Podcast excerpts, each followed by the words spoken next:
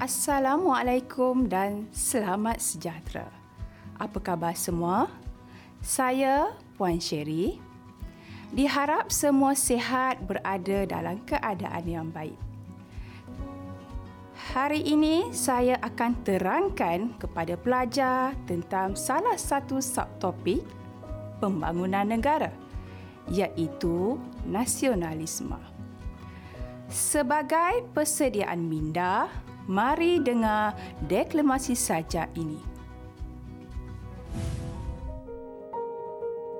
Tun Perak Kebijaksanaanmu tiada tandingnya. Kau membawa orang kelang bersama anak istri mereka. Hanya kau satu-satunya yang membawa istri membantu para suami. Hairan dilihat akan keanehan sikapmu kerana tiada siapa pun dalam kalanganmu sanggup membawa istri mereka ke medan tempur. Katamu, biarlah istri mereka di situ supaya bersungguh si suami bertempur bersungguh-sungguh hati apabila melihat istri ada di sisi. Kata-kata Tun Perak tiada siapa sanggup menyanggahi lagi. Raja suka melihat Tun Perak. Bijaksana akalnya hingga diangkat dari penghulu, bentara, menteri dan bendahara. Kerana hebatnya dia di samping raja, dari Kelang ke kota Melaka, bernaunglah dia di bawah raja, penuh berbakti dan taat setia. Apakah perasaan pelajar apabila mendengar deklamasi sajak tersebut? Adakah pelajar merasai cinta terhadap negara? Adakah pelajar mempunyai rasa ingin berjuang mempertahankan negara? Kita sebagai rakyat sewajarnya mempunyai sifat cinta akan tanah air. Dengan adanya perasaan ini secara tidak langsung, kita mampu mewujudkan kesejahteraan dan keharmonian negara. Baiklah. Adakah pelajar sudah bersedia untuk mengetahui dengan lebih lanjut tentang topik kita hari ini? Topik pembelajaran kita pada hari ini ialah nasionalisme dalam pembangunan negara. Sebelum kita memulakan pembelajaran, ingin saya tekankan tentang objektif yang akan kita capai dalam pembelajaran kita kali ini. Objektif pembelajaran kita ialah yang pertama, memahami dan mengetahui konsep nasionalisme. Yang kedua, mengenal pasti elemen nasionalisme yang terdapat dalam teks kajian dan menghubungkaitkan dengan pembangunan negara. Menurut Kamus Pelajar edisi keempat, nasionalisme ini bermaksud perasaan, kebangsaan dan semangat cintakan tanah air. Mengikut Harum Makpiah 2013, nasionalisme ini perasaan dan cinta yang mendalam terhadap bangsa dan negara.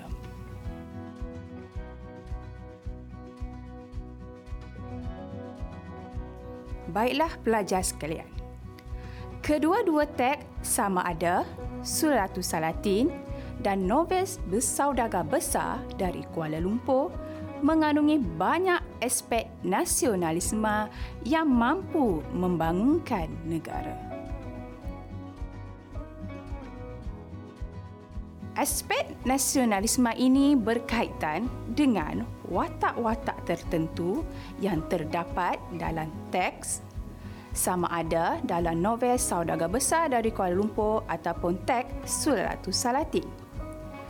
Sebelum itu, pelajar perlu mengetahui aspek yang berkaitan dengan nasionalisme. Dalam novel SBDKL antaranya ialah sayang akan negara, menghormati sultan, memajukan negara, menabur bakti terhadap negara, berbangga dengan tanah tumpah.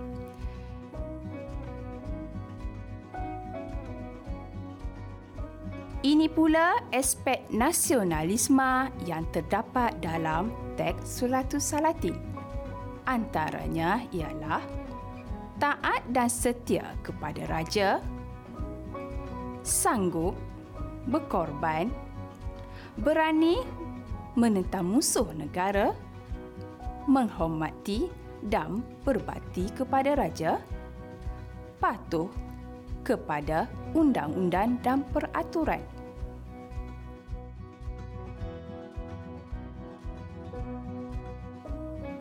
Terdapat banyak lagi aspek nasionalisme yang tergambar dalam teks Sulatus Salatin dan novel Saudagar Besar dari Kuala Lumpur yang sesuai dengan peristiwa dalam teks yang akan kita akan kaji. Tetapi pada hari ini kita akan cuba kaji dan mengenal pasti aspek nasionalisme dalam teks Suratus Salatin. Berdasarkan aspek nasionalisme ini, pelajar perlu tahu kepentingan nasionalisme terdapat banyak kepentingan jika aspek ini diterapkan dalam diri setiap warga negara untuk membangunkan negara. Antaranya, mampu membentuk negara yang aman, melahirkan rakyat yang sedaya upaya mempertahankan negara. Rakyat akan menjaga nama baik imej negara. Membentuk rakyat yang bersatu padu, melahirkan rakyat yang menghormati dan menyanjung tinggi golongan pemerintah atau pemimpin negara. Bagi mengekalkan kestabilan negara, mematapkan institusi sesebuah negara.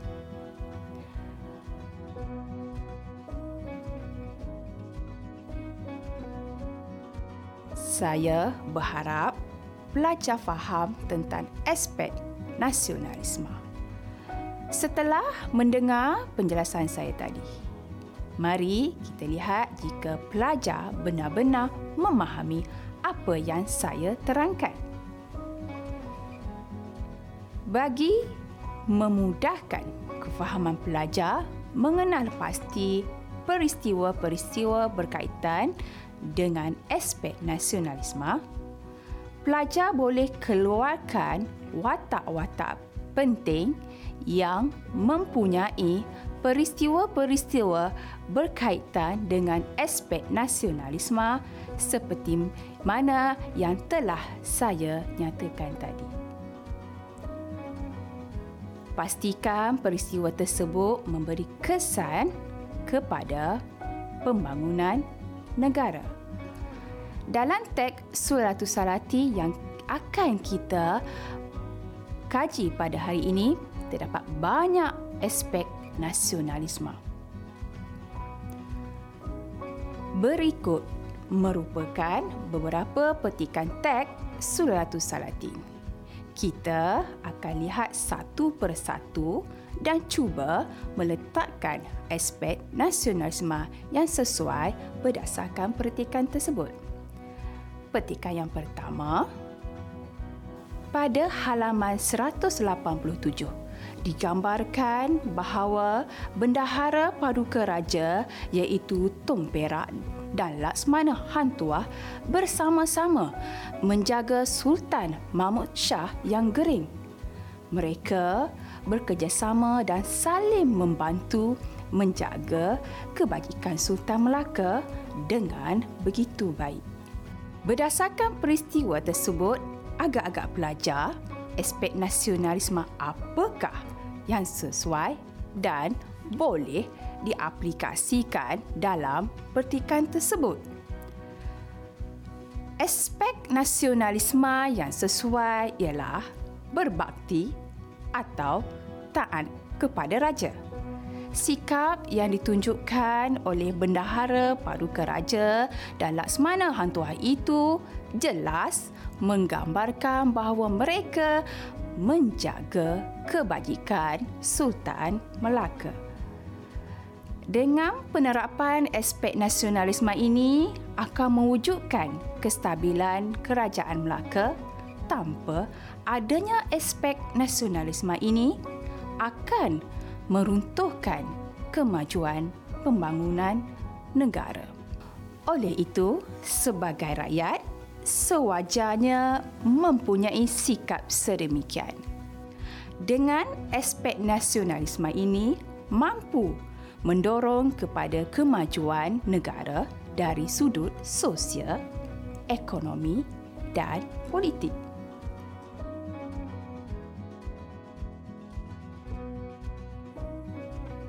Seterusnya kita tengok pula petikan peristiwa yang kedua. Sebermula, maka tersebutlah dalam Melaka pencuri terlalu buas. Orang kehilangan pun tiada berhenti lagi sentiasa malam.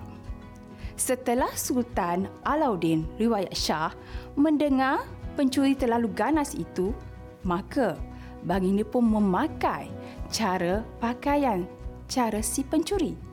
Maka baginda berjalang menyamar tiada membawa teman.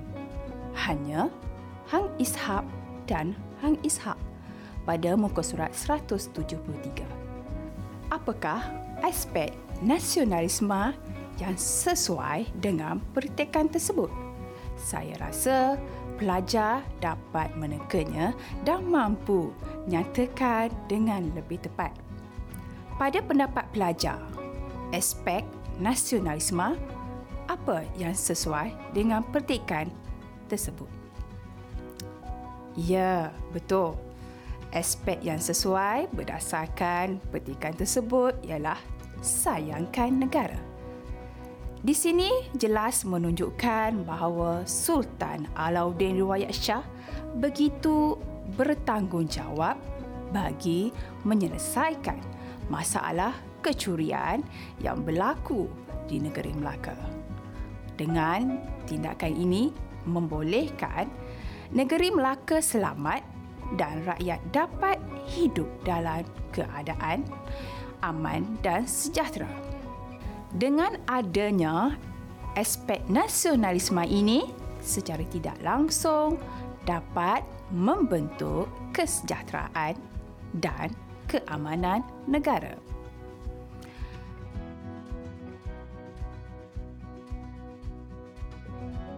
Bagi kefahaman pelajar, di sini saya akan nyatakan peristiwa yang lain berkaitan dengan watak Tumperak tidak bertindak balas ke atas Raja Muhammad yang membunuh anaknya Tum Besar.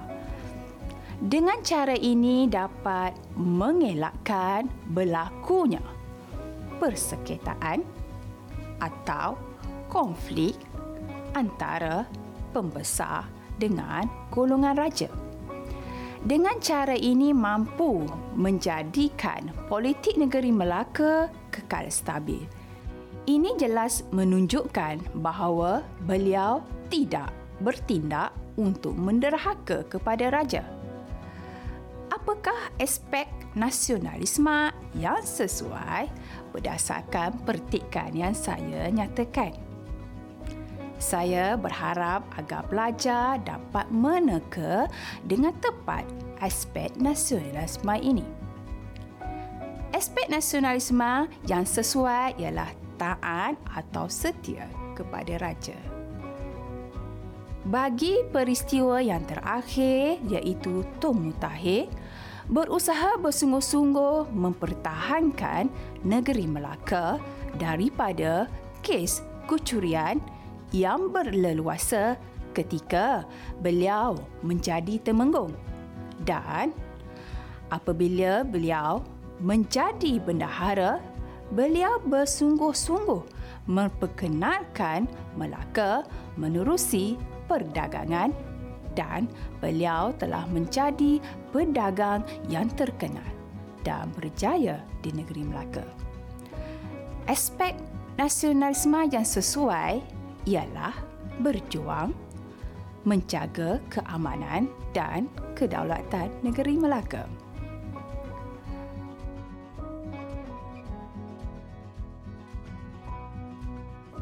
Baik, pelajar. Untuk aktiviti pengukuhan pada hari ini, saya akan mengajar dan membimbing pelajar menggunakan peta pemikiran untuk memudahkan pelajar mengingat dan memahami aspek nasionalisme dalam pembangunan negara.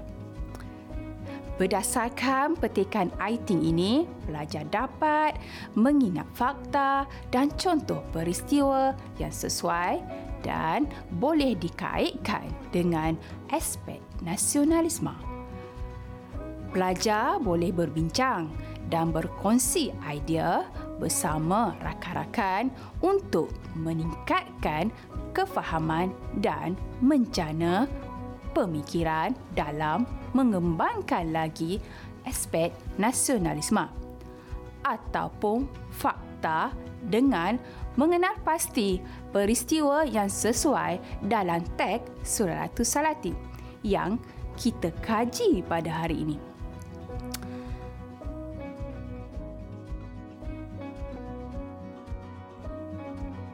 Hari ini kita akan menggunakan salah satu peta IT yang dipaparkan.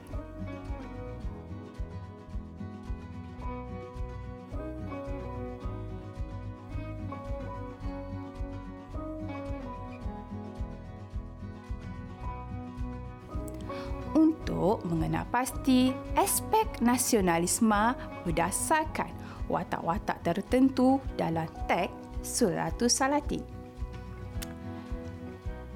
Baiklah, di sini saya telah keluarkan satu contoh aspek nasionalisme pada watak Tom Aspek nasionalisme yang ada pada Tom ialah setia dan taat kepada raja. Melalui contoh yang dipaparkan ini dapat membantu pelajar mengenal pasti peristiwa yang sesuai dan boleh dikaitkan dengan aspek nasionalisme dalam pembangunan negara. Melalui peta IT ini, aspek nasionalisme yang ada pada watak Bendahara Paduka Raja Tompera ialah setia dan taat kepada Sultan Mansur Shah walaupun anaknya Tun Besar telah dibunuh oleh anak sultan iaitu Raja Muhammad. Seterusnya ialah berbakti kepada raja. Contohnya, Bendahara Paduka Raja Tun Perak bersama Hantuah menjaga Sultan Mahmud Shah yang gering Aspek yang terakhir ialah berani mempertahankan kerajaan Melaka daripada ancaman siap. Peristiwa yang berkaitan dengan aspek nasionalisme ini ialah Tung Perak membawa orang Kelang bersama anak isteri ke Melaka untuk berjuang dan menaikkan semangat tentera Melaka untuk menghadapi tentera Siam. Tindakan ini dapat menimbulkan rasa hormat kuasa Siam ke atas kerajaan Melaka.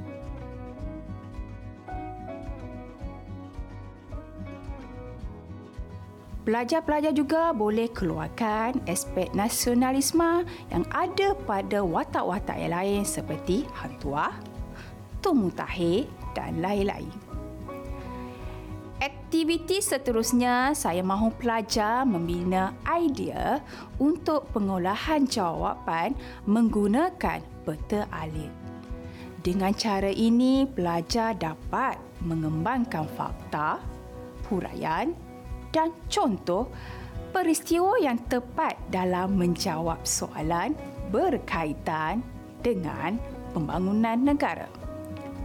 Sekiranya kata kunci soalan bincangkan, pelajar perlu ada huraian pro dan huraian kontra di sini saya akan tunjuk satu contoh cara bagi mengembangkan isi ataupun fakta yang tepat mengikut kriteria format peperiksaan yang sebenar. Sebelum ini saya pernah menerangkan kepada pelajar tentang binaan soalan peperiksaan yang berdasarkan kepada aras dan jenis-jenis contoh soalan. Saya harap semua pelajar faham cara menjawab soalan.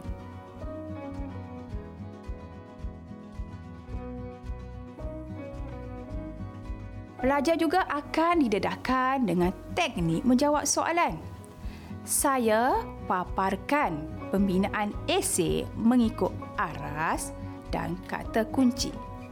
Contoh, jika soalan huraikan, isi jawapan pelajar perlu ada fakta, ayat huraian, contoh peristiwa dan ayat kesan yang dikaitkan dengan pembangunan negara.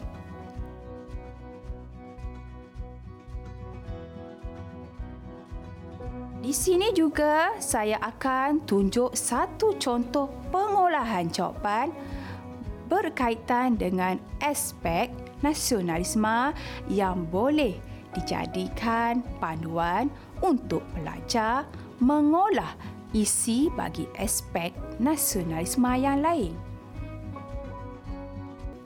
Apa yang kita dapat simpulkan di sini bahawa aspek nasionalisme ini pertama merupakan salah satu elemen yang mampu membangunkan negara.